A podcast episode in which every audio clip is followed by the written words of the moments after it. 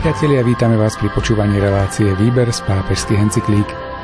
Dnes sa opäť zameriame na encyklíku svätého otca Jána Pavla II. Solicitudo Rei Socialis o sociálnej starostlivosti cirkvy z roku 1987. A hoci už uplynulo viac ako 30 rokov od jej vydania, problémy, ktoré encyklika spomína, zďaleka nestratili na svojej aktuálnosti. Aj keď sa vo svetovej politike zmenili hráči, otázky rozdelenia sveta, chudoby a obmedzeného prístupu ku prírodným zdrojom sú stále platné a naliehavé. Reláciu aj dnes pripravili Miroslav Kolbašský, Anton Fabián, Jaroslav Fabián a Martin Ďurčo.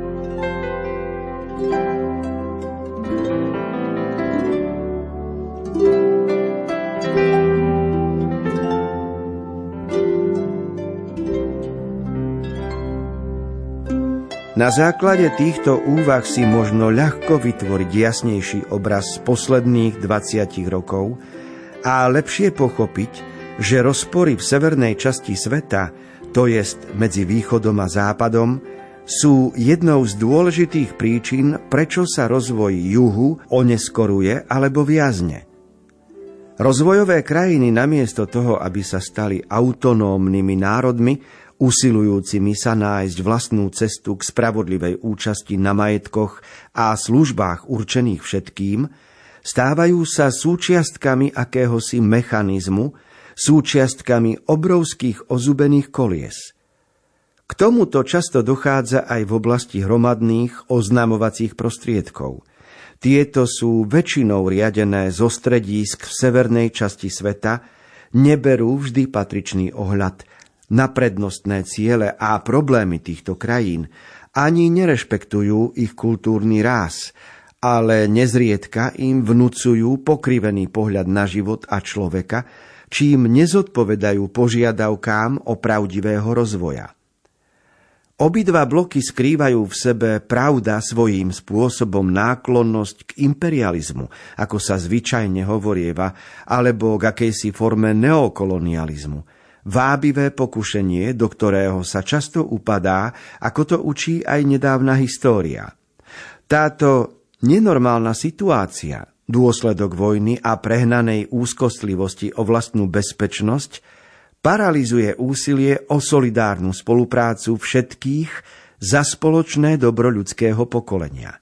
Tým trpia predovšetkým mierumilovné národy, ktorým sa zabraňuje oprávnený prístup k majetkom, určeným všetkým ľuďom. Terajšie rozdelenie sveta je z tohto hľadiska priamou prekážkou skutočného zlepšenia nedostatočných podmienok rozvoja v krajinách na ceste rozvoja alebo v menej pokročilých krajinách. Národy sa však niekedy nezmieria s týmto svojim osudom. Okrem toho aj samotné potreby hospodárstva, zaťaženého vojenskými výlohami, byrokratickým aparátom a vnútornou nevýkonnosťou, zdá sa podporujú teraz procesy, ktoré by mohli oslabiť vyhranenú protikladnosť a uľahčiť cestu k užitočnému dialógu a k skutočnej spolupráci za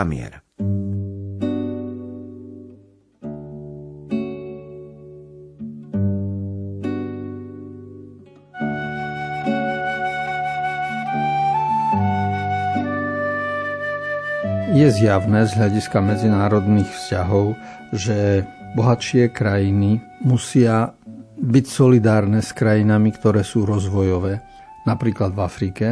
A na toto bol upozorňoval už v roku 1987 pápež Jan Pavol II, ale vtedy ešte nemohol vedieť ani on a vtedy sa ešte nestalo to, čo už vieme my v ďalšom tisícročí. A síce, že Nerešpektovanie a nesolidarita prinesú veľký pohyb obyvateľstva Afriky. To znamená, sme svedkami migračných tendencií, ktorými sa pomstí bohatým krajinám to, že neboli solidárne alebo že svojím spôsobom vykoristovali iné krajiny. A to je to podstatné, o čom hovoril v článku 22 pápež Jan Pavol II.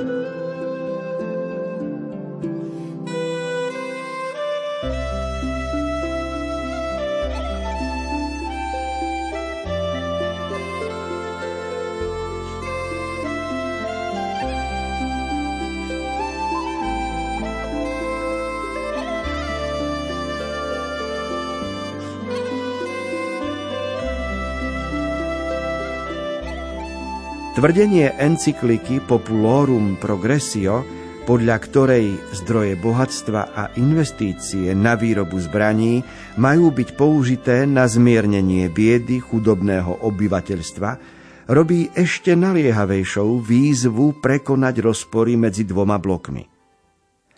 Dnes tieto zdroje bohatstva slúžia prakticky na to, aby každý z obidvoch blokov dosiahol výhodnejšie postavenie pred druhým a takto si zaistil vlastnú bezpečnosť.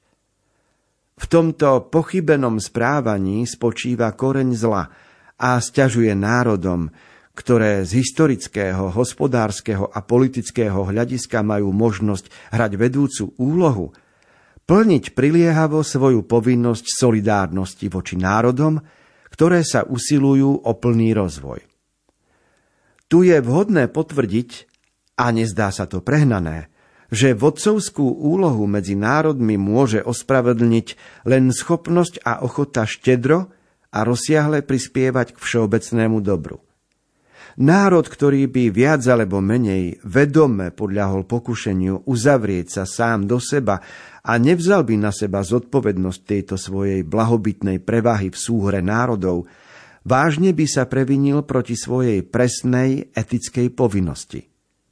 Dá sa to ľahko dokázať z historicko-príčinej súvislosti, ktorej veriaci vidia dispozície Božej prozreteľnosti, používajúcej národy na uskutočňovanie svojich plánov, ako aj na znemožnenie márnych myšlienok národov. Ak Západ pôsobí dojmom, že sa oddáva vzrastajúcej a egoistickej izolácii, a ak sa zdá, že Východ zo svojej strany ignoruje zo sporných dôvodov povinnosť spolupracovať na úsilí o zmiernenie biedy národov, potom stojíme nielen pred zradou oprávnených očakávaní ľudstva, ktorá môže mať nepredvídateľné následky, ale aj pred skutočným únikom od morálnej povinnosti.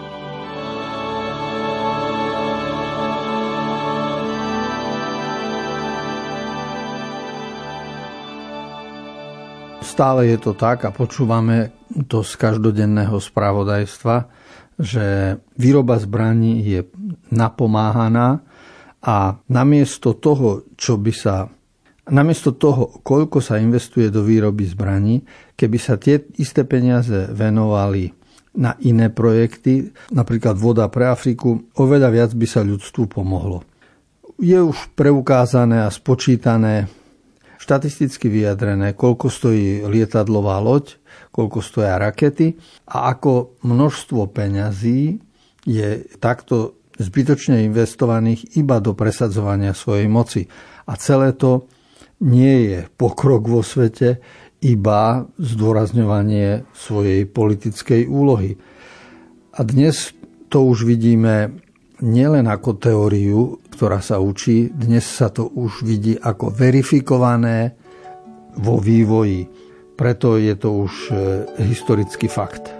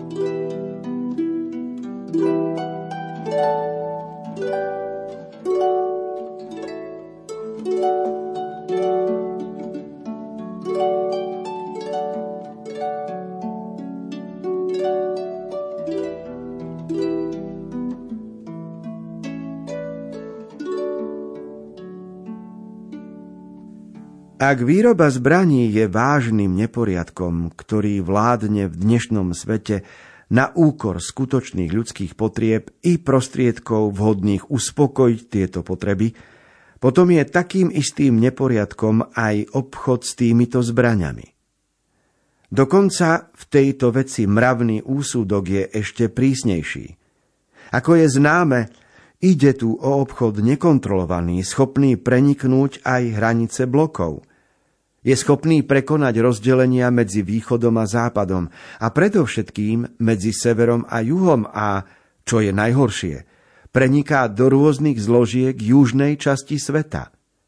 Tu stojíme teda pred podivným zjavom.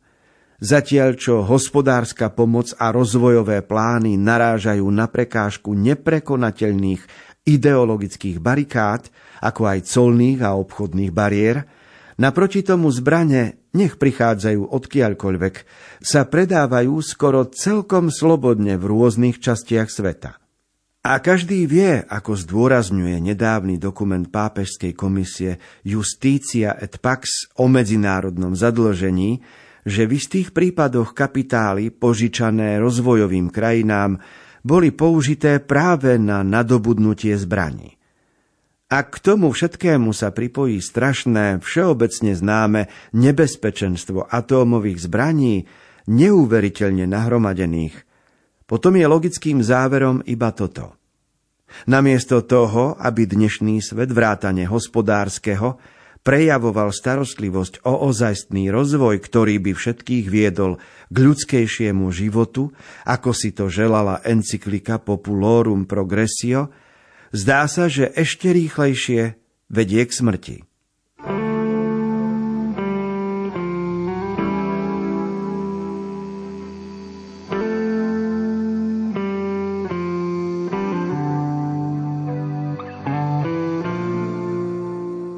To, čo čítame, bolo síce napísané pred 35 rokmi, ale rozpráva sa tam aj o tom, čo už pred 55 rokmi vzniklo za čias Pavla VI.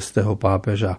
Aj vtedy už poukazoval na to, že okrem výroby zbraní existuje ešte aj obchod so zbraniami a tu sa deje niečo, čo je tak povediať nekontrolované, lebo e, na jednej strane štáty prehlasujú, ako zastavujú výrobu zbraní, na druhej strane, keďže obchod so zbraniami je dosť tajný a, a zaťažený aj tajomstvom, tak je, e, je veľký priestor na to, že sa to zneužíva. A táto skutočnosť vládne celé storočie, my sme toho svetkami aj v súčasnosti, lebo keďže existuje aj dnes obchod s Ruskom, tak sa nepriamo napomáha aj vojne a, a moci, ktorú Rusko stále finančne má.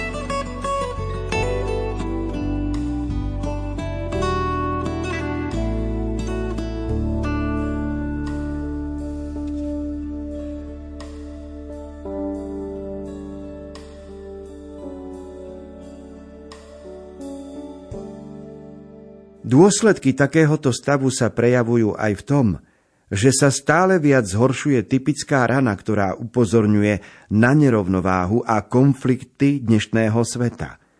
Sú to milióny utečencov, ktorým vojny, prírodné pohromy, prenasledovania a diskriminácie každého druhu odobrali domov, prácu, rodinu a vlast.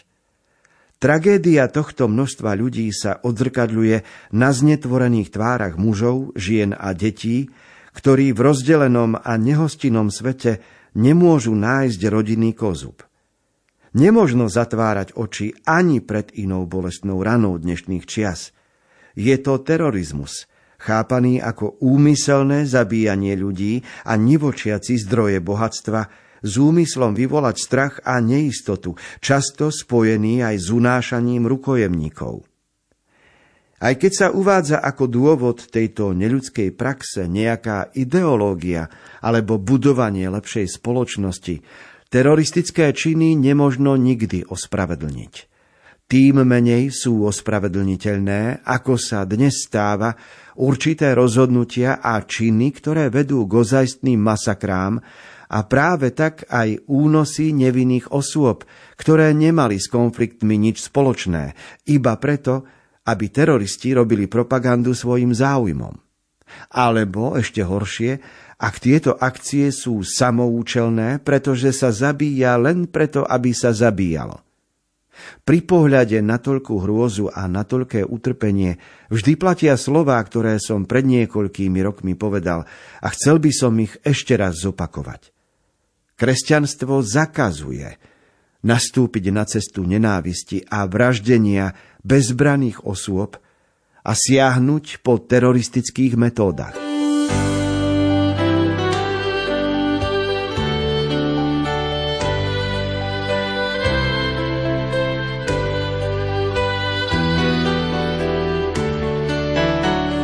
Už v dávnej minulosti pápež Jan Pavel II upozorňoval na rany, ktoré vidí v spoločnosti. V tomto poslednom odseku spomína dve. Jedna rana spoločnosti sú utečenci a druhá terorizmus. Pričom v čase pred 35 rokmi o jednom aj druhom sa ešte nedalo hovoriť v takom širokom spektre ako dnes. Fakt je, že je to potvrdené. Jan Pavol II jasne odsúdil terorizmus, čiže v mene akejkoľvek ideológie, v mene Božom ubližiť druhému človeku nie je kresťanské. A jasne hovorí, ako to kresťanstvo zakazuje.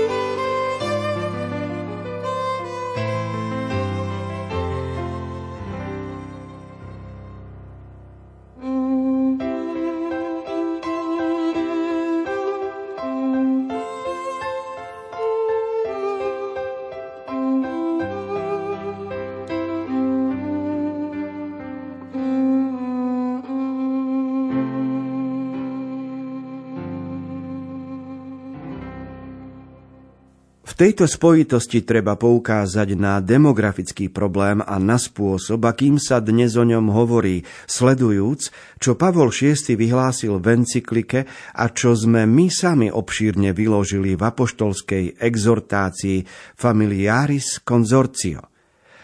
Nemožno popierať, že zvlášť v južnej oblasti našej planéty jestvuje demografický problém v takom rozmere, že vytvára ťažkosti rozvoju.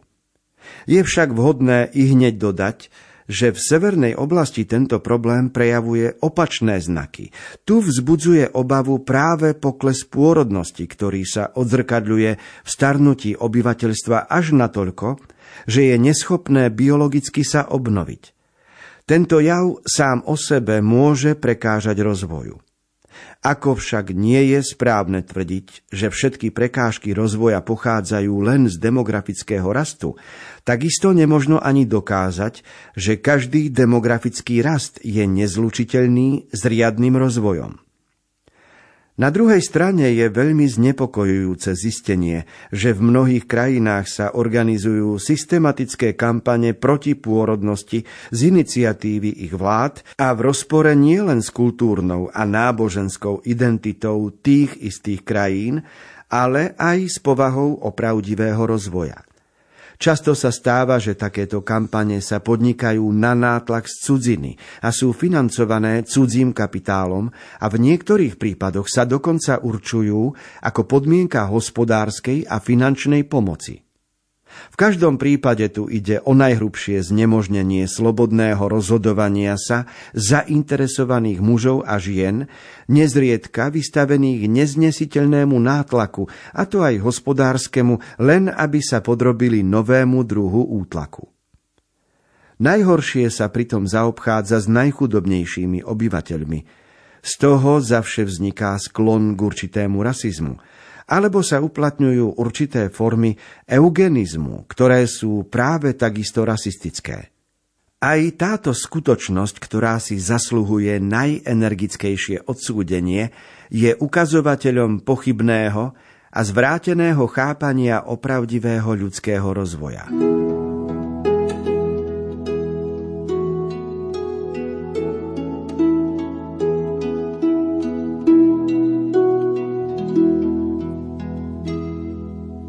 Zapodievame sa témou rozvoja, pokroku vo svete, vývoja. A samozrejme, že každý chce byť moderný, teda každý sa hlási k pokroku, nikto nechce byť zaostalý a iba tradičný.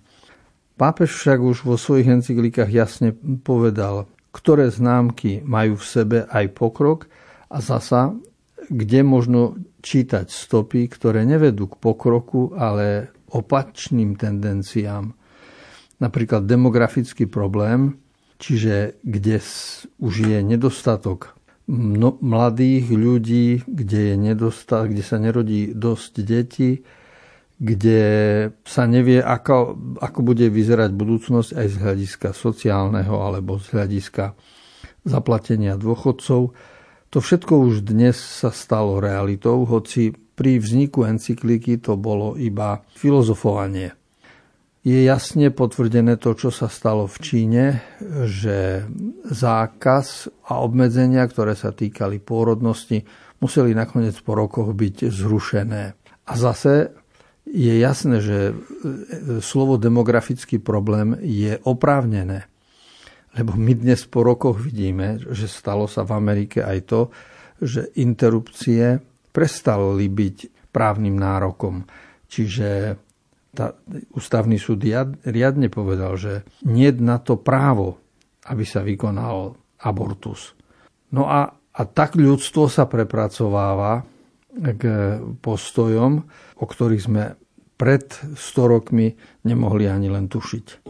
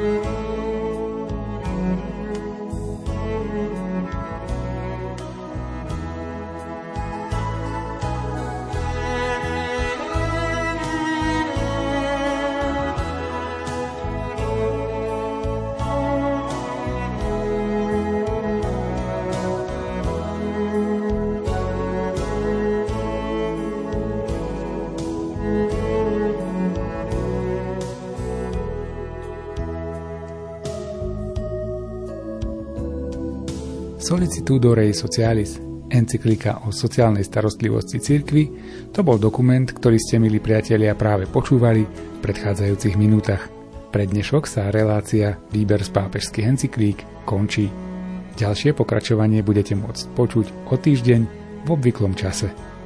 Za pozornosť vám ďakujú a lúčia sa tvorcovia relácie Miroslav Kolbašský, Anton Fabián, Jaroslav Fabián a Martin Ďurčo.